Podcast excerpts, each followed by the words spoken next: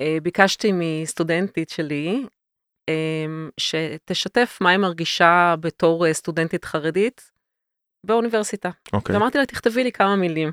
אוקיי, וואו. אז קוראים, אה, קור- קוראים לה אסתר, תלמיד, הייתה אז תלמידה שנה ג', אני אקריא לך מה היא כתבה לי. חרדית אחת מול 150 סטודנטים חילונים. כך הרגיש לי היום הראשון. יקבלו, ידחו, יילחמו, יחבקו, מה אני מעדיפה בכלל שיקרה. עם הזמן הפנים קיבלו כינויים, והכינויים קיבלו שמות. אני החרדית מהשורה הראשונה, שהפכה לזאת עם השם התנ"כי, ואחר כך לאסתר, סתם אסתר. עוד סטודנטית שלומדת ומדברת ומרוצה, וקצת גם לא. בשבועות הראשונים התחיל כל שבוע בדפיקות לב מהירות, של מה כולם הספיקו בשבת. כל דיון בנושא חרדים גרם לי להתכווץ ולשתוק, וכל עבודה בתקופת חגים הביאה את התסכול מקוצר הזמן. וזה עבר. למדתי שיש לי בסיס שנותן לי כוח. הבנתי שאני באמת צוברת כוחות לקראת כל שבוע. שלי יש חגים שהם נתק מוחלט מהלימודים לחיבור מושלם עם המשפחה. ושלי יש אמירה שהיא רק שלי. מצאתי את עצמי מסכימה וחולקת על גיוס לצבא. זוהמת על פטרונות מול פמיניזם ביחס לנשים חרדיות. ושאם יש לי מה לומר, יש למי לפנות. אני סטודנטית חרדית באוניברסיטה חילונית. הסיטואציה הזו מאתגרת. בעיניי, טוב שכך.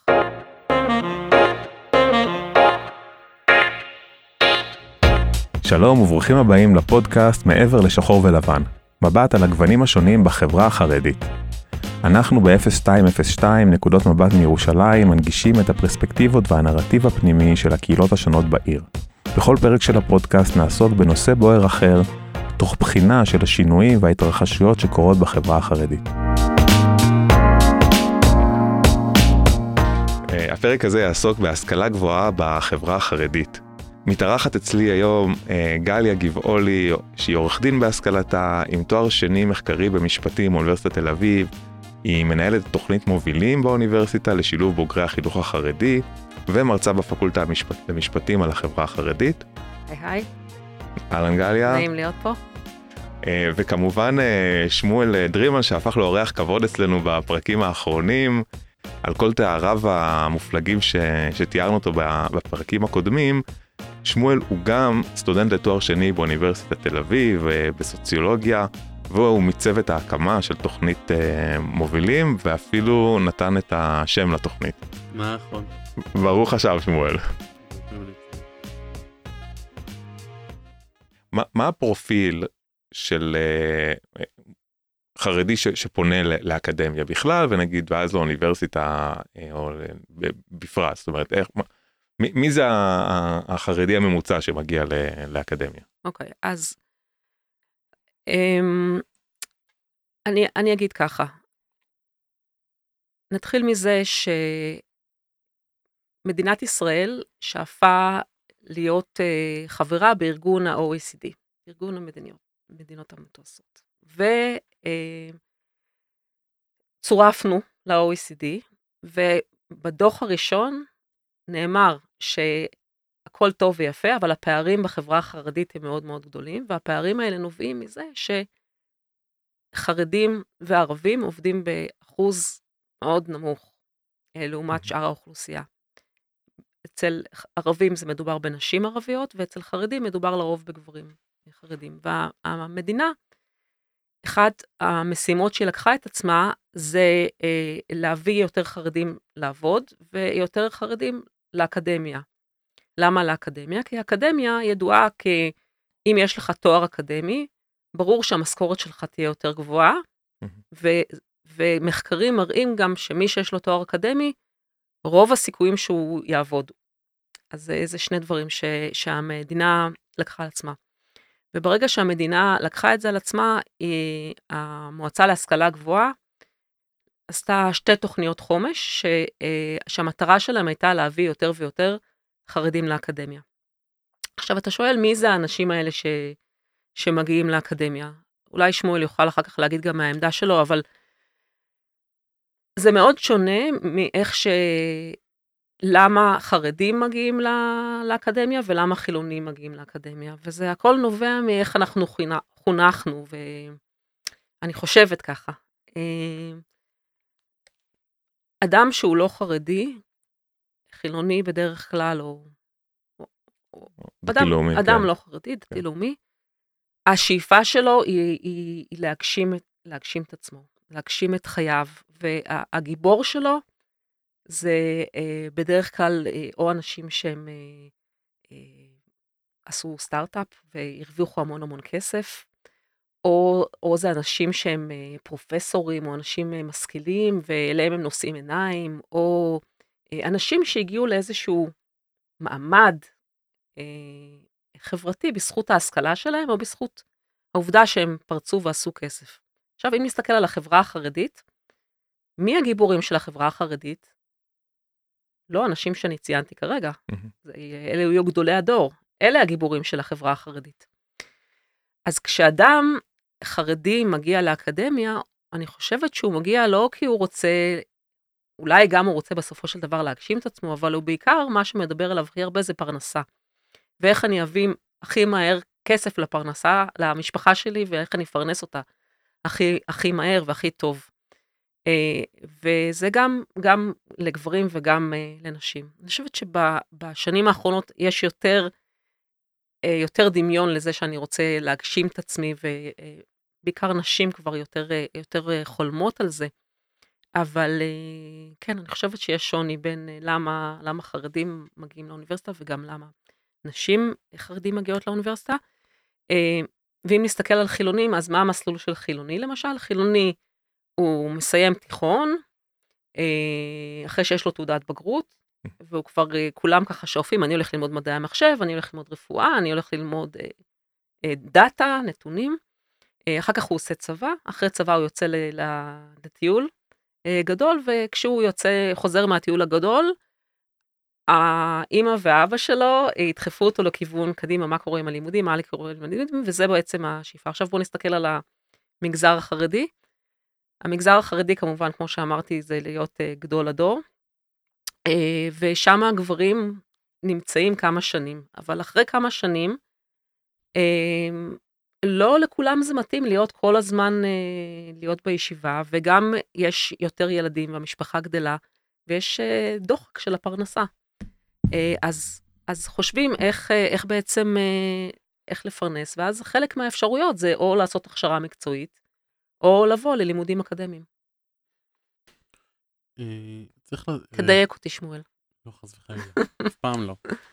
אה, צריך לקחת בחשבון שהיה כמה גלים אוקיי. בתחום הלימודים והאקדמיה אה, במגזר החרדי. זאת אומרת, אם לפני אה, עשר שנים, או אפילו לש... במקומות מסוימים עד השנים האחרונות, המטרה הייתה בעיקר תארים בחינוך, וגם על זה כן ידידות טורונטו פעלה, וקמח, וכל הגופים הגדולים פעלו, להכניס אנשים לתואר כלשהו.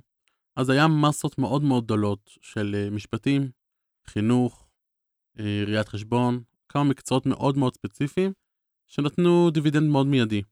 בחינוך מקבלים מיד את הנקודות ואת כל התחשיבים של משרד החינוך לכל מי שעובד היום בהוראה. תגיעו היום למכללות לחינוך, תראו שם רבנים, אנשים שעוסקים בתחום כבר, באמת אנשים גם מבוגרים מאוד, מהמם. כבר עשרות שנים, שפשוט אה, באו לסגור את הפינה. אה, בנוסף זה תארים קלים יותר, זה תארים שהמסלול שלהם יכול להיות אה, שנתיים עד שלוש, אה, יום בשבוע, יש הכרה בכל הלימודים בישיבה, יש הרבה מאוד כאילו הקלות. זה בחינוך בטח, המשפטים וראיית חשבון בחינוך פחות. בעיקר. כן. אה, אז זה סוג של להעביר כרטיס ולקבל קצת נקודות על הדרך. אה, משפטים וראיית חשבון נתפס כתארים גם כן, שהם מאוד מאוד פרקטיים, מאוד כלכליים, אה, שיש בהם עבודה די מהר ואפשר מפה ל- אה, לכבוש את העולם. אה, שוב, פחות ופחות עם השנים, עם ההצפה של כמות עורכי דין ורואי חשבון, אבל זה לפחות היה המגמה. אה, בשנים האחרונות המגמה השתנתה. גם עידוד טורונטו יצאו, מה- יצאו מה, מהמשחק הזה, גם קרן קמח הפסיקה לממן את התארים, אה, וגם המדינה קצת לקחה רגל אחורה, אמרה אוקיי, יש פה מסה מספיק גדולה היום של חרדים שיש להם תואר, אבל בואו נחשוב איזה תארים יש להם. האם התארים האלה משמעותיים? האם התארים האלה מקדמים אותם לקריירה משמעותית? והיום אה, יש פוקוס מאוד גדול על, אה, על אה, לימודים משמעותיים. יש הרבה מאמץ ל- להכניס חרדים ללימודי רפואה אה, וכולי, דברים מתקדמים יותר. משמעותיים במובן של לתת להם עוד אה, מנעד של אה, מקצועות פרנסה או משמעותיים במובן ה- ה- כאילו חילוני של אה, הגשמה עצמית אה, לא דווקא, לא, המדינה לא חותרת להגשמה עצמית כל כך, בוא. כן. ה- גם לא אף אחד מהקרנות שמממנות, ו- אלא בעיקר מבחינה כלכלית, שבסוף השכר יהיה מקצועות עם הייטק, אה, המון מדעי המחשב וכאלה. עכשיו, אה, יש איזה יתרון וחיסרון. מצד אחד, הפסיקו לממן לימודים לחרדים רובם, יש פה ושם מלגות, שתוכנית מובילים יודעת לתת, כן. אם לא הזכרנו מספיק, אבל uh, יש מלגות נקודתיות ויש עדיין קרנות שנותנים ללימודים כמו רפואה ודברים מאוד שאין בהם הרבה חרדים. אבל ה- הלימודים הפשוטים הכלליים בגדול פחות מקבלים מימון היום. כי אתה פחות תראה חרדים במדעי הרוח במדע המדינה הרבה פחות. מדעי המדינה כן, בגלל שיש את התוכנית של... אה, אה, צווים לשירות המדינה. גם, לא, לא של ניצבים, ב- במדעי החברה יש לנו, יש את התוכנית מדיניות אה, ציבורית. מדיניות ציבורית. יש כן. תוכנית של מדיניות ציבורית, וזו תוכנית שהיא בעצם מובילה לכל ההכשרה הפוליטית. יש היום אה, מנכ"לי משרדים בממשלה כן. שהגיעו משם. כן. יש כן. יש שם אה, חברי כנסת שהגיעו משם. כן. זאת אומרת, זה בעצם הכשרה את ל- אה, לשירות פרופסור ציבורי. אה, איתי סנד, שהוא הוא דיקן הפקולטה נכון. מדעי לחברה, החברה, מדעי החברה, שהוא מאוד מסור לנושא של שילוב חרדים בפקולטה שלו, ובכלל באוניברסיטה, הוא אחד כן. מהאנשים עושה עבודה הראשונים שעושה מדהימה את זה. שם. כן, וזה יתרון וחיסרון. מצד אחד, יש פחות אולי חרדים שיכולים הם לקבל מימון ולהתחיל לימודים אקדמיים. מצד שני, גם אלה שכן הולכים, הם צריכים גם לממן את זה לעצמם, או לפחות יותר משמעותית לממן, ממילא גם רף הרצינות עולה. זאת אומרת, אנחנו רואים ירידה באחוז הנשירה, ובטח אלה שמגיעים לאוניברסיטאות, הם לוקחים את זה מאוד ברצינות. זאת אומרת, הרבה פחות אה, התרבות של יאללה, אני אתחיל ונראה מה קורה, וכמות נשירה מטורפות, אלא באמת אנשים שלוקחים יותר ברצינות.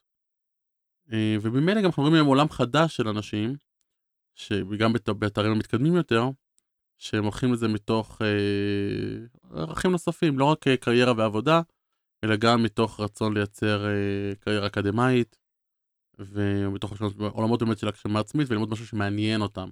ללמוד משהו שמעניין אותם זה לא מונח שהיה קיים בעבר. כן. אתה בוחר מקצוע שמעניין אותך, ברור, אתה הולך לעבוד מה שמעניין אותך, אבל עד גבול מסוים, גם מה שאתה מקצוע, מסוגל. כן, אתה רוצה מה שמעניין אותך אתה לומד תורה. כן. אה, והיום אתה מתחיל לשמוע את זה יותר. ומה המ- מה המקצועות או מה עוד מקצועות שחרדים הולכים אליהם מה המקצועות הפופולריים חוץ מהוראה. אני יכולה להגיד מה אני רואה אצלי. כן. אה, אז אה, יש אה, ניהול, אה, משפטים, אה, מדיניות ציבורית בתואר שני, מדעי המחשב, השנה יש לנו סטודנט במדעי המוח, וגם שנה הבאה יהיו, שזה מאוד אה, ככה משמח אותי. אה, אבל יש גם מוזיקה, יש קולנוע, אה, יש ספרות, יש אומנות, זה מאוד מגוון. כן. אה, כן, וזה משמח שזה, שזה מגוון וכל אחד מוצא את עצמו. יש לנו גם אה, אה, פסיכולוגיה, מתמטיקה, פיזיקה, אה, גיאופיזיקה, אה, באמת אה, משתלבים בהכל. שמואל איך זה אצלך מבחינת נקודת מבט של סטודנט אתה לומד תואר שני אחר באוניברסיטה העברית. בתל אה, אביב. בוא, סליחה, באוניברסיטת תל אביב סליחה איך זה להיות סטודנט חרדי באוניברסיטת תל אביב. אה, זה מעניין, זה מאוד מעניין, כי דווקא אני שמגיע מאיזשהו רקע, גם אחרי תואר ראשון וגם עם אה, היכרות מסוימת עם אוניברסיטת תל אביב, עבדתי איתם כמה שנים בשיווק, אה, והיכרות עם גליה. עדיין זה סוג של איזשהו, באמת יש פער מאוד גדול מבחינה מנטלית ומבחינת התנהלות. אה, היה לי בימים הראשונים ממש הלם קרב. אה, האוניברסיטאות בניגוד למכללות הם מאוד, אה, הרף הוא מאוד גבוה. האינטנסיביות היא אחרת, והר... והרמת דרישות היא מאוד גבוהה. וצריך להבין, גם היום, האוניברסיטה היא מקום ענק. זאת אומרת שגם אם היום בכל רגע נתון יש איזה 100, 130, 150, לפעמים גם יותר סטודנטים חרדים ב- כן. בלימודים, בפקולטה זה יכול להיות שלושה. בפקולטה מורכבת מהרבה מסלולים וקורסים וזה. זאת אומרת, אני ביום הראשון לא ראיתי אפילו חרדי אחד באזור. Mm. ו... וזה משמעותי. אחד הדברים שאנחנו עובדים עליו עכשיו באמת זה החלק הזה של לפתוח גם מועדון לסטודנטים חרדים והפן החברתי, אה, שזה לדעתי הדבר הבא ש... שעוסקים בו היום באקדמיה. אז מה, זה מסתובב כאילו כזה מין אה, כ- כסהרורי כזה בחרדי בתוך, אה, בתוך עולם כזה חילוני מאוד, כמו, ש, כמו שדיברנו קודם, או שזה כזה יותר מוכר? יש לא, קשרים עם המון- הסטודנטים? זה ללמוד עולם חדש, ללמוד שפה חדשה, עולם חדש, אה, ללמוד איפה יש, מה זה קפיטריה ואיך עובדת צורת תשלום בקפיטריה, ו, וכמובן גם את הנושאים של הלימודים עצמם. מותר לאחר, אסור לאחר, איפה יושבים, מקומות קבועים, לא מקומות קבועים, מה הפרוצדורה למבחנים, אה, איך עובד מטלות, צריך להתחלק לזוגות. מאיפה אתה מתארגן, איך, עובד, הנושא, מי הזוג שלך ומה, אה, והכל. אה, חרדים לדעתי היום הכי קשה להם באקדמיה מכל העולמות של תתי מגזרים. כי לדוגמה, המגזר הערבי. כן. הם נמצאים בכמויות הרבה יותר גדולות באוניברסיטאות היום. אז יש קבוצות שלמות שהם עושים את זה ביחד. כשאתה קבוצה זה עולם אחר. אה, החרדים זה בודדים, בכל פקולטה זה בודדים. גם אוניברסיטאות אחרות אגב. גם האוניברסיטה העברית שיש הרבה יותר סטודנטים, עדיין המספרים הם לא אה, ממש גדולים. אה, וזה מאתגר מאוד, בטח אה, צריך הרבה, כמו שגלי אומר, צריך עמוד שדרה חזק ורף, לדעת להגיד, זה מה שאני רוצה, זה וככה, ואני, אין בעיה. קצת, קצת מבוכה, קצת זה, ותמיד אתה תהיה חריג כשמסתכלים עליו, וזה בסדר. כן, אתה כן מרגיש, זאת אומרת, גליה קודם אומרת שכאילו, טוב, יש הרבה, יש הרבה, יש מגוון אנושי גדול באוניברסיטת תל אביב וחרדים זו עוד קבוצה, אבל, אבל אתה אולי כסטודנט מרגיש כן שאתה standing out? אני מרגיש שרואים מישהו אחר. ברור שאני מגיע עם, עם שחור לבן, וגם הגיל שונה אגב. רוב הסטודנטים שנמצאים ב... איפה שאני למדתי לפחות, הם כמעט חצי ממני בגיל. אמ, אבל אני מצד שני מאוד מאוד המקום מאוד מכיל. זאת אומרת יש אה, מסתכלים עליך באמת בצורה נורמלית לא אומרים לך תקשיב. אמ, כל דבר מדברים לך בטון גבוה כזה כמו מי שלא שומע טוב או זה לא. אבל כן אומרים לך תקשיב יש לך יש לך מה להתמודד. אהה. זאת אומרת ברגע שהגיע אליי בתרגול הראשון המנחה ואמר לי תקשיב. אה, אין בעיה קח את הזמן עד התרגול הבא תשלים בבקשה את כל החומר בסטטיסטיקה עוד פעם. אה, תתארגן על זה ממישהו או משהו לך תגיד לו אין לי מישהו ואין לי משהו. אה, אבל פה התוכנית מובילים נכנסה לתמונה. ועם תגבורים שגלי דאגה לי והכל הגעתי מוכן לשיעור הבא. אפילו מוכן ברמה יותר טוב מאחרים. ובאמת אה, צריך להיות מאוד קרבי ומאוד מוכן אבל יש את האפשרות.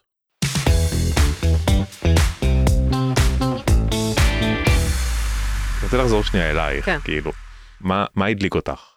מה הדליק אותך ב- בחרדים? אמ, מה הדליק אותי בחרדים? אני לא יודעת, זה כמו החרדים, זה כמו ארץ ישראל אה, הישנה והטובה של פעם, עם הערכים האלה המאוד אה, תמימים וטהורים. אני יודעת שזה מאוד אה, רומנטי ככה איך שאני מציגה את זה, אבל ככה אני רואה את זה.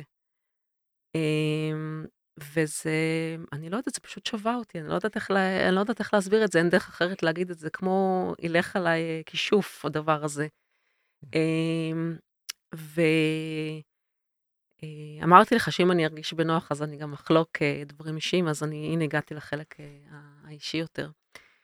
אמ, בערך אה, שנתיים או שלוש אחרי שהתחלתי לחקור את הנושא ו... וצברתי חברים אה, חרדים. אה, הבת שלי אה, בגיל 15 מאוד מאוד חלתה, באופן פתאומי.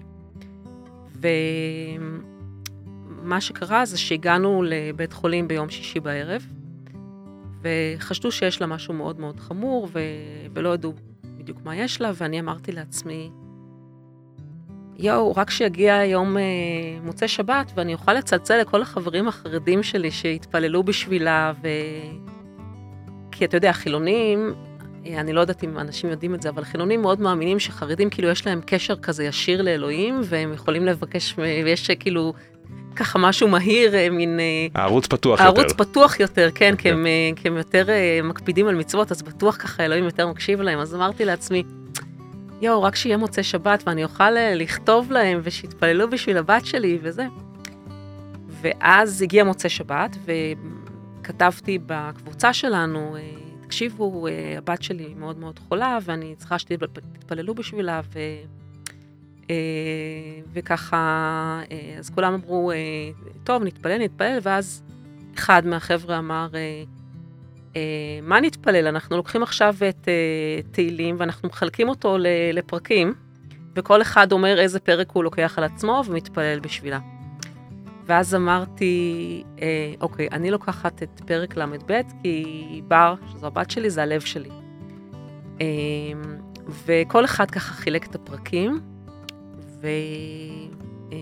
וביום אה, ראשון לקחו אותה לבדיקה, והתברר שיש לה איזו בעיה רפואית בלב, שאחר כך הייתה צריכה לעבור גם השתלת לב.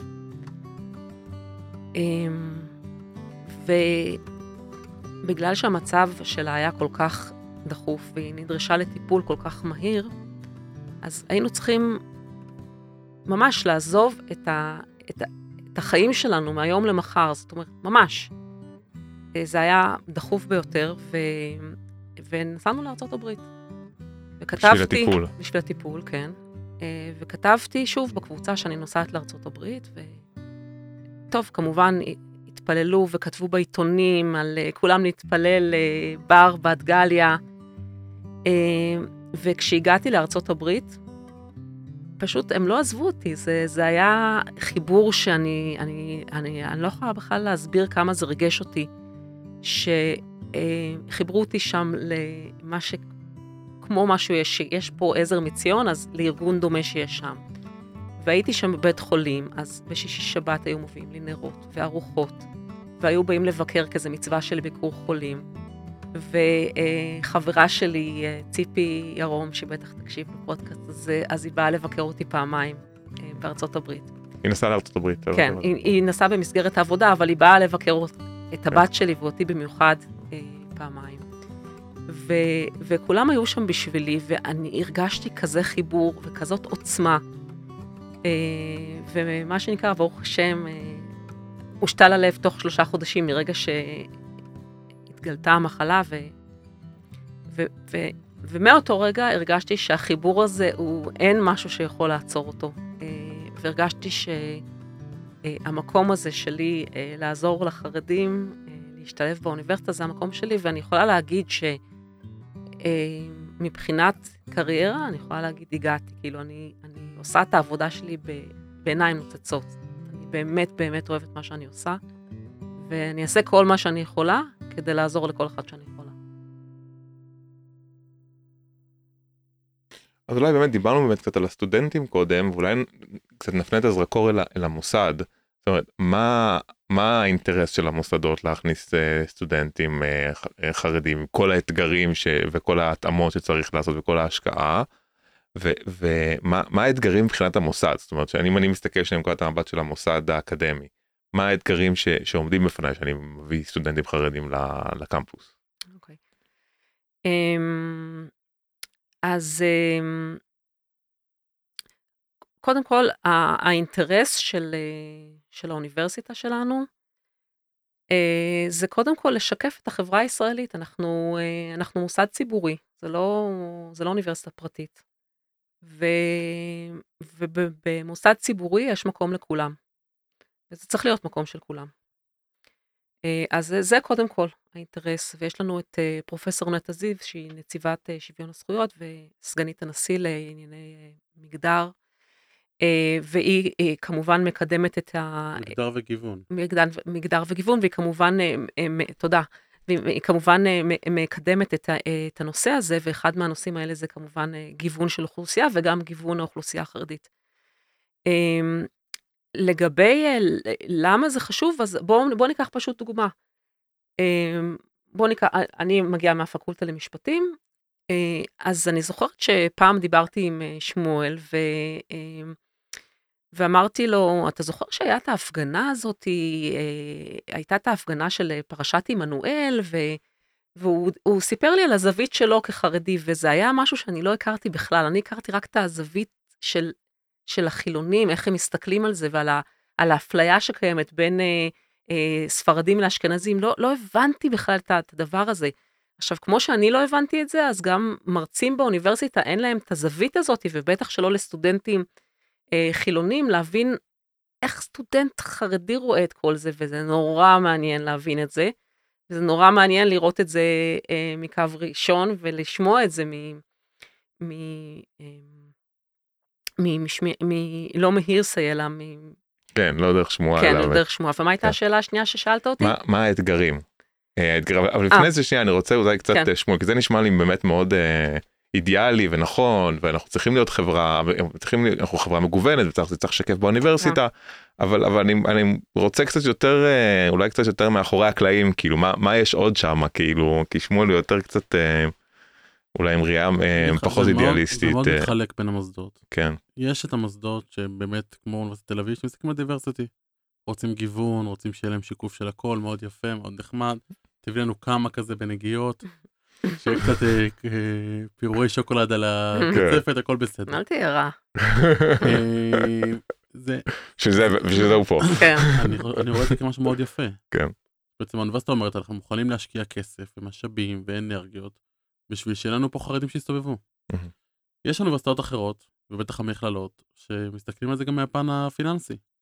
בסופו של דבר החברה החרדית הולכת וגדלה, והאחוז שלה בחברה הישראלית הולך וגודל. אה, מבחינתם זה שוק עם פוטנציאל, יש גם אוניברסיטאות שזה מחויבות לזה, כחלק מהתוכניות הבראה שלהם. Mm. יש להם יעדים של גיוס, של אה, אה, כן. הבאת חרדים כן. ללימודים. שוב, זה לא מספרים גדולים, אבל ממש יש להם יעדים כאלה. אה, אז בקשר לאוניברסיטת תל אביב זה פחות, אבל באמת זה מתחלק לשתיים, לדעתי. אה, בסופו של דבר, בטווח הארוך, האינטרס פה גם הוא כלכלי לכולם. זאת אומרת, ברור שיש אינטרס כלכלי לכל המוסדות, אפילו אוניברסיטת תל אביב שהיום לא רואה את זה כל כך, כי על כל אה, מקום פנוי יש עשרה סטודנטים שמתמודדים, אבל אה, בטווח הארוך, עוד אה, 15, 20, 30 שנה, בסוף אה, החברה החרדית זה שוק שצריך להתייחס אליו, ואני חושב שהאוניברסיטה, אפילו אוניברסיטה כמו אוניברסיטת תל אביב יודעים היום להסתכל על עוד 30 שנה. זאת אומרת, זה מה שהאוניברסיטה עושה, היא מסתכלת על הרבה מאוד הצפעים ותחזיות הלאה, ולכן זה כבר מעניין אותם היום. חלק מהעבודה במובילים, חלק מהעבודה גם שאני עושה, זה להסביר להם שיותר את הפן, את הפן הכלכלי כבר כן. היום, כדי אה, גם לגייס משאבים באוניברסיטה, בשביל להשקיע בתוכניות היום ובדברים היום, אה, ולא רק בתור nice to have.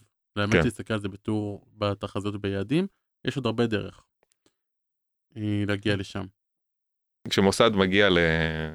ל... להביא חרדים או ל... להכניס חרדים לתוכניות, איזה קשיים יש למוסד עצמו כאילו בסוגיה הזאת. אוקיי, אז הדבר הראשון שהייתי צריכה להתמודד איתו, זה, אני הסתכלתי למה חרדים, למשל, לא נמצאים בפקולטה למשפטים. ואמרתי, אוקיי, יש שתי סיבות למה הם לא מגיעים. אחד, זה, האוניברסיטה שלנו זה מקום שלומדים ללא הפרדה מגדרית, אוקיי? אז זה משהו שאני לא יכולה לשנות אותו, כי זה המדיניות של האוניברסיטה, ואני לא יכולה להזיז את זה. הסיבה השנייה שהם לא מגיעים לפקולטה למשפטים, זה כי ממש ממש קשה להתקבל לשם. ואז אמרתי, אוקיי, הנה, פה אני יכולה לשנות. אז מה שעשינו זה, אה, יחד עם אה, הדיקן שהיה באותו זמן, פרופסור רון חריס, אמרנו, בוא נסתכל ונראה, הרי על מה מבוסס תנאי קבלה קשים, למה קשה להתקבל? זה היצע וביקוש. אבל לא באמת אתה צריך 700 בפסיכומטרי ואתה צריך 110 בבגרות כדי להצליח בתור עורך דין. כן, בוא, כן. זה לא... אז מה באמת צריך כדי להיות עורך דין טוב? מה באמת צריך כדי uh, לצלוח את הלימודים? ואז uh, גיבשנו תנאי קבלה מותאמים. ואותו דבר הלכתי ושכפלתי בפקולטות אחרות. אז זה, זה הדבר הראשון שהייתי צריכה להתמודד איתו, והייתי צריכה לשכנע אה, דיקנים וראשי תוכניות שזה מה שצריך לעשות, וזה מה שיגרום לשינוי שחרדים יבואו. ולא כולם זרמו עם זה. אז מי שלא זרם לזה, אז חיכיתי, הוא התחלף, ואז פיניתי לי מזה שאחריו. אה, וצריך הרבה הרבה סבלנות. ואת חושבת שאנשים לא זרמו על זה, זרמו או לא זרמו, זאת אומרת מה אפיין את ה- מי החליט כן אה, לאפשר או מי החליט לא לאפשר? יש לך איזה אפיון של אנשים ומה הסיבה של זה? אני לא נכנסת לזה. אה, כל אחד והסיבות שלו, וזה בסדר. כן. אה, העיקר שבסוף אה, זה מצליח. זה מה שחשוב. אתה- מה אתה חושב? יש גם אה, נושא שלישי, וזה שחרדים לא יודעים, לא ידעו לפחות, שהם יכולים לבוא ללמוד באוניברסיטת תל אביב. זאת אומרת, זה בכלל לא היה במודעות של אנשים. ואחד הדברים שעשינו היה בקמפיינים הראשונים, פשוט להגיד לך, ל- לדבר עם חרדים בגובה העיניים, כן, אה, אוניברסיטת תל אביב מפרסמת לציבור חרדי, עשינו סדרת מודעות ממש ששילבה את המותג של אוניברסיטת תל אביב עם עוד כל מיני מונחים חרדיים וכאלה, אה, ולדבר בגובה העיניים. וזה עבד מטורף, היה לנו מאות פניות. בשנה הראשונה היה ממש מאות פניות. אה, שאנשים שאמרו וואלה נכון לא חשבתי אף פעם אני גר פה בבני ברק, גר במרכז יש לי מילימטר מאוניברסיטת תל אביב. אנשים נסעו לירושלים לאוניברסיטה העברית או כל, כל המקומות הם לא באמת חשבו שאוניברסיטת תל אביב נגישה להם. וברגע שהדבר הזה גם הובנה לתוכנית והכל אז גם הרף הזה נשבר. זאת אומרת אנשים אומרים אוקיי וואלה נכון זה אופציה והיום כבר יש, יש גם בוגרים ויש שם אפילו אה, אה, דוקטורים חרדים ודוקטור, ודוקטורית חרדית כבר היום באוניברסיטה כן, שקיבלה... דוקטור נחום יפה, שקיבלה את ה... מדיניות תקן. ציבורית. כן. ברוך השם. כן. אז אה, אנשים כבר, ה- הדבר הזה שהמחסום הזה המנטלי הזה הוא לדעתי יותר, יותר גבוה מכולם. גם הרבה, מה שהפתיע אותי זה שלפני שבועיים היה לנו כנס שאירחתי באוניברסיטה של אה, יועצים אה, מטעם אה, אלומה וזרקור, שהם בעצם נותנים ייעוץ אה, למועמדים לפני שהם אה, נכנסים לאוניברסיטה, מטעם המועצה להשכלה גבוהה. מועמדים חרדים? מועמדים חרדים. וישבנו בכנס ודיברתי עם כל היועצים שם, והם אמרו לי, מה, אה, יכול להתקבל אה, סטודנט אה, אה, חרדי לתואר שני אם הוא למד במכללה? לאוניברסיטה? אמרתי להם, ברור. אז מסתבר שיש איזו קונספציה שגויה, שמי שלמד במכללה לא יכול לעשות את התואר השני שלו באוניברסיטת תל אביב. אז אני קוראת פה לכולם אה, לדעת שאפשר, כן. כל מי ששומע, אם- גם אם עשית תואר ראשון במכללה, אז אתה יכול לבוא לאוניברסיטת תל אביב לעשות תואר שני, ואם אתם שואלים אותי שאלה שבמוחכם, האם צריך אנגלית, לא, לא, אתה לא צריך אנגלית. אם אתה עברת תואר ראשון, לא צריך מבחנים באנגלית או משהו כזה, תבואו פשוט. אז, ואז, אז דיברנו קודם באמת על העניין של, של ההקלות בעצם ב, ב, בקנות, כן, בתנאי קבלה. כן. היה עשו כאילו פשוט איזה קווטה של כמה אנשים אפשר לקבל כאילו בתנאי קבלה. כן, אה, יש לנו, יש מקלים. לנו קוואטה. כן. אה, גם המועצה להשכלה גבוהה, היא בעצמה חוסמת את אה, כמה אנשים יכולים להתקבל, אה, כמה אחוזים ב- בתנאי קבלה חריגים. כן. זה לא תלוי רק באוניברסיטה, זה תלוי גם במועצה להשכלה גבוהה. אה, ויש יש אתגרים נוספים, כמובן שצריך להתמודד איתם. זהו, ואז, אוקיי, זה דיברנו על להשתלב באוניברסיטה. זאת אומרת, כן. ועכשיו, אוקיי, נכנסנו, עברנו את פתח המוסד, כן. כן? אה, הגענו, עכשיו, מה, מה האתגרים עכשיו מבחינת המוסד? איזה אתגרים יש ברגע שהסטודנטים נכנסו אוקיי, ל... אז אה, יש המון המון אתגרים, אה, ש- שבתור אה, בתור אוניברסיטה לא רואים בכלל את מה ש, שסטודנט חרדי צריך. למשל, הדברים הכי בסיסיים, נטלות. ככה אומרים, נכון? נטלות? נטלות? נטלות ידיים. נטלות, נטלות ידיים, כן. אז אפילו אה, אה, דבר כזה בסיסי, מיקרוגלים. אה, מיקרוגלים, שיהיה מיקרוגלים כשרים. כן. אה, קפיטריה כשרה. קפיטריה. כשרה, מקום לקנות סנדוויץ'. בתל אביב אין קפיטריה כשרה? הן כשרות כולם, אבל לא כן. בכשרות שהן מקומות במגזר החרדי, אין שם איידה. כן, אוקיי. אה, אז, אז דברים בסיסיים כאלה ש... שלא חושבים עליהם, וצריך לחשוב עליהם, או רוצים נניח להקים מועדון לסטודנטים חרדים, שיהיה להם ככה מקום, גם שהם יכולים לראות אחד את השני, וגם אה, לחמם להם ארוחה במיקרוגל אה, חלבי או בשרי, או... אז, אז צריך, אז האוניברסיטה מסתכלת על הדברים בצורה שוויונית, אוקיי, אז אם אני צריך אוני- אה, מועדון אה, לחרדים, אז אולי אני צריך גם מועדון לאוכלוסיות אחרות. כן. ואז מה זה אומר, ואז, אז הכל, הכל צריך אה, ככה לנוע עקב בצד אגודל, להתקדם ככה לאט לאט, אה, ולנסות אה, להצליח.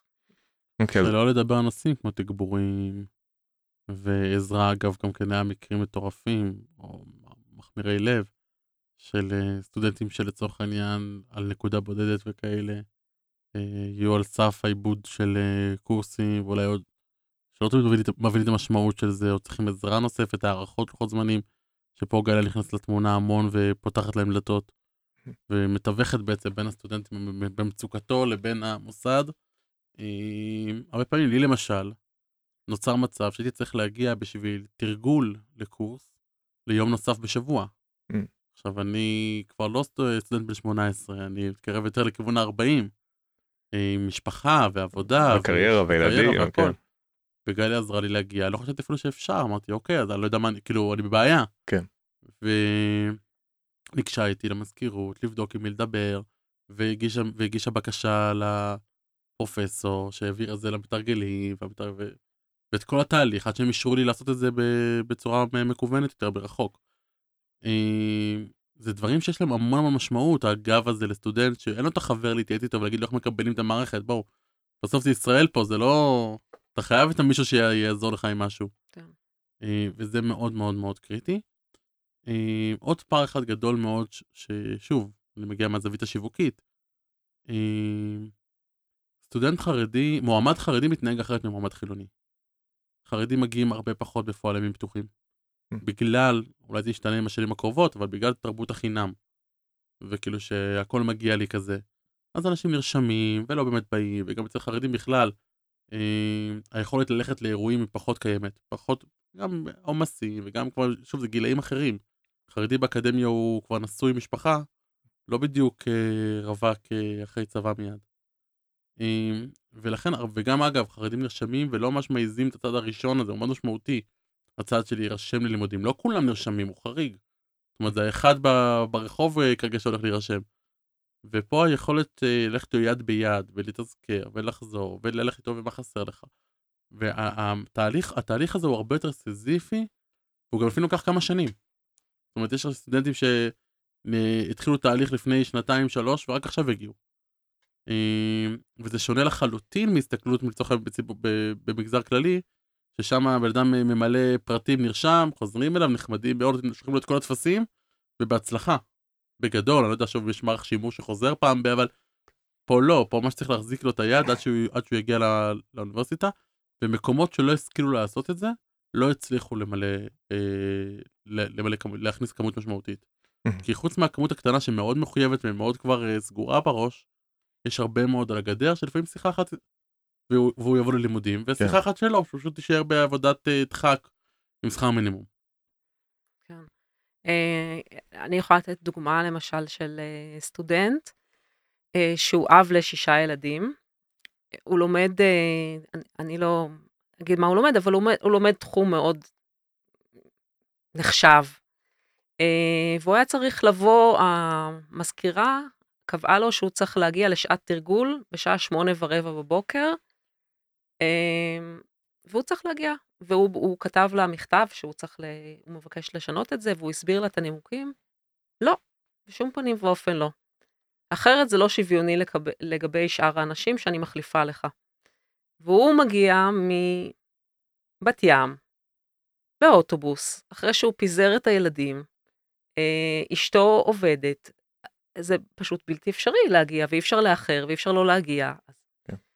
אז uh, פניתי למזכירה, דיברתי, הסברתי, uh, ואין מה לעשות, לפעמים צריך לעשות את ההתאמות האלה, כי אחרת אי אפשר. יש את המיתוס הזה של, של החרדי המפולפל מהישיבה שעושה, משלים יחסית בקלות את, ה, את המעבר להשכלה מערבית ויכול להצליח באוניברסיטה. כמה זה, כמה זה אמיתי? אני הייתי אומרת שזה אגדה יפה. אה, ואגדות בדרך כלל מספרים לילדים. אבל אנחנו אנשים בוגרים, נכון? אה, אז אה, אתה יודע, זה פעמון. חלוקה פשוט של גרף כמו פעמון. יש כאלה שהם מאוד מאוד מוכשרים ויצליחו להשלים את זה במהירות, ויש כאלה שזה ייקח להם המון המון זמן להשלים את זה, ויש את הבאמצע. שזה רוב, ה, רוב האוכלוסייה. ו... אמ, זה נכון שכשלומדים גמרא, שזה מה שעושים, מתפלפלים הרבה ויש הרבה סוגיות ויושבים ו... ומדברים, אבל לא לומדים מתמטיקה, שזה משהו שצריך מאוד, אם אתה לא הולך ללמוד מקצועות כמו הנדסה או מדעי המחשב, מתמטיקה זה מין לבנה שנבנית על לבנה, ואז אם אתה לא עושה את זה כשאתה צעיר, אז uh, אחר כך uh, מאוד uh, קשה להשלים את זה. אנגלית זה גם משהו שמאוד, uh, קשה להשלים אותו, וחרדים שוברים את השיניים כשהם צריכים בגיל 21 להתחיל ללמוד את ה-ABC. אני מדברת על גברים. זה לא קל. אבל uh, יש יתרונות אחרים, מצד שני יודעים איך ללמוד, מבינים איך ללמוד. Uh, קוראים המון. קוראים המון, אז... אז. וחרדים, גברים חרדים יודעים לשבת ללמוד המון המון שעות, להשקיע הרבה זמן, כי הרי מה עושים בישיבה? לומדים מבוקר עד לילה, לומדים, לומדים, לומדים, אז זה לא משהו שהוא חריג להם. אבל כן, באוניברסיטה לומדים בצורה אחרת. אז... אה, אז... אה, והלימודים ש, שחרדי לומד, הוא משתמש בשיטות אה, לימוד שהוא רכש ב, בישיבה, או אתה נכנס מאוד מהר לשיטות לימוד תראה, צריך להבין, צריך להבין שלימודים בישיבה הם לא לימודים באקדמיה משום זווית שהיא. מי שעשה מישמרים, ישב לילות שלמים ולמד תורה וכתב חבורס, מה שנקרא, שהוא הכין בעצם שיעורים ומסר אותם והכל, רכש כלים. זה כלי חשיבה, כלי למידה, אה, כלי משמעת עצמית, אה, סוג הכישורים הרכים של הלימודים. שזה, מי שהשקיע בישיבה יהיה לו את זה, ומי שלא השקיע בישיבה גם, גם שם הוא לא קנה אותם. אה, זה ודאי עוזר. אני היום, כשאני צריך לשבת ללמוד למבחן, אז אני... א', אני קורא הרבה יותר מהר, ואני קורא כמויות, ואני כבר רגיל לקרוא טקסט ולפרש אותו ולהבין אותו ולהעמיק בו. ובטח היום שאפשר להצליב את זה עם מקורות נוספים, אז אני חי את העולמות האלה כל היום. ובטח שזה דבר שקניתי מהישיבה ודבר שמשרת אותי כל החיים. אה, בתכלס, האם זה יעזור לי לעבור קורס שיטות מחקר? אה, לא, צריך לדעת סטטיסטיקה, לדעת מתמטיקה, לדעת אה, לחשב אינטראקציה ברגרסיה לינארית, לא, זה לא הכלים האלה. זה ייתן יכולות, ייתן בסיס במקרה הטוב. מתמטיקה יוצאים ברמה נמוכה מאוד, זאת אומרת, אה, יש בסיס מסוים, הכירו את פאי וכאלה מהסוגיות במסכת סוכה ואחרים, אבל אה, בפועל יהיה צריך לעבוד מאוד מאוד קשה. אה, ורוב מי שמגיע, לה, שוב, לאוניברסיטאות הגדולות, הוא מגיע במטרה ללמוד קשה, אז הוא גם יעשה את זה. אם יהיה לו עם מי ללמוד ואיך ללמוד וכל הפרמטרים מסביב. ולכן הוא גם יצליח. אבל אם מישהו שהוא לא הצליח בישיבה, או שהוא או הצליח מאוד בלימוד תורה, היה מתמיד מבוקר עד ערב, אבל אה, הוא לא ישקיע פה באותו, באותו רמה אפילו יותר, ללמוד עולם חדש, לא היה לו סיכוי. אה, כך בנושא נוסף לדוגמה שבכלל לא קיים בישיבה וזה מבחנים. גם אם יש מבחנים זה משהו אחר לגמרי. אה, אין למידה למבחנים, אין הגשה של מטלות, לכתוב עבודה.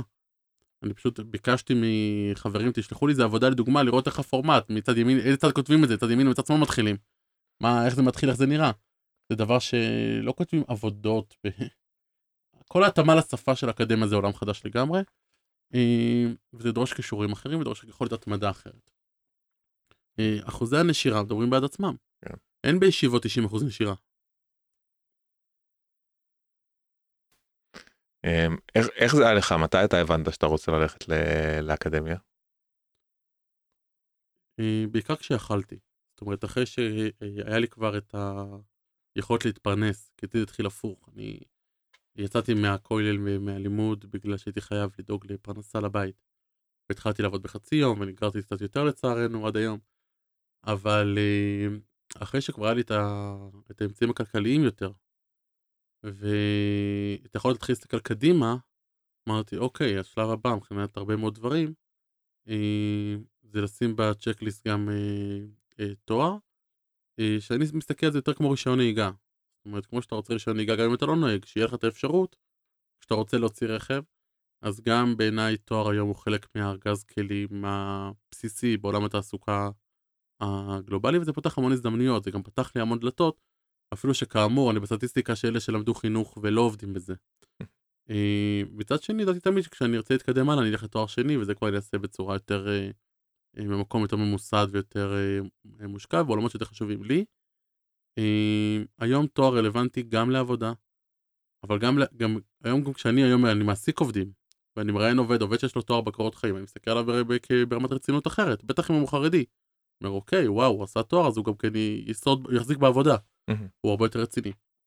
אבל חוץ מזה זה גם, אה, גם בעולמות עצמאיים, יש המון מכרזים שמותנים בתארים, המון תוכניות, תוכניות ממשלתיות, תוכניות מנהיגות, תוכניות דברים אחרים, שדורשים בהם תנאי סף של תואר ראשון. אה, אני יודע על אנשים מצוינים, שאפילו עכשיו בממשלה, היו מועמדים ורצו לקחת עליהם מנכ"לי משרדים ותפקידים בכירים במשרדים החרדים החדשים שיש הרבה כן. עכשיו, ולא עמדו בתנאי סף פשוט. ולעומתם אה, חברים יקרים אחרים, שהשקיעו שנים וגם אה, הוכיחו רצינות. היום יש כמה מנכ"לי משרדים חרדים, שהם הגיעו לשם בזכות עבודה קשה של שנים. וכולם עם תואר שני, זה תנאי סף להיות מנכ"ל אה, משרד ממשלתי לדעתי. אבל בטח שלא עוברים בלי זה. אה, אז לדעתי זה מעבר לתחום התעסוקה המיידית, זה גם כן כלי מאוד חשוב היום לקריירה משמעותית. וואו, טוב, זה, זה היה ממש אה, מסע מדהים אה, מבחינת ה- הלימוד על האתגרים ועל ה, על ה, כל העניין הזה של חרדים, שיש באמת, רואים את זה הרבה יותר באקדמיה ובאוניברסיטאות, ולשמוע קצת מבפנים על, מבפנים, מלמעלה, אה, איך, איך הדבר הזה נראה. אה, אז אני רוצה ממש להודות לך גליה גבעולי, מנהלת תוכנית אה, מובילים, על, על כל הידע והניסיון ו, וגם ה, הסיפור האישי החשוב והמדהים ש, שחלקת איתנו פה. אה, וכמובן לשמואל, אה, אורח הכבוד שלנו בפודקאסט, אה, תודה גם על, אה, על הסיפור שלך ועל המבט שלך, גם מבחוץ וגם מבפנים, על, על כל האתגרים האלה של, אה, של, של שילוב אה, חרדים באקדמיה. אה, אז תודה רבה, נוי, ותודה רבה שאירחת אותנו כאן, ושמחתי להתארח, ותודה לשמואל, אה, שהוא בא גם להתארח, ממש תודה, אה, ושמחתי להיות אה, פה חלק, ו... המון בהצלחה, זה נראה, זה כזה אתגר עצום, ונראה שאת ממש לקחת את זה, התחלת משהו מאפס וש, שצומח ו, ומשפיע על מעוז האקדמיה החילונית של, של ישראל, אז יישר כוח. תודה רבה. עד כאן להיום. תודה רבה שהייתם איתנו. אנחנו רוצים גם להודות לקרן ליכטג ולמודל הירושלמי על התמיכה בפודקאסט ולאולפן נעמי על האכסניה להקלטה. עקבו אחרינו גם בדף הפייסבוק 0202 מבט מירושלים החרדית. להתראות בפרק הבא.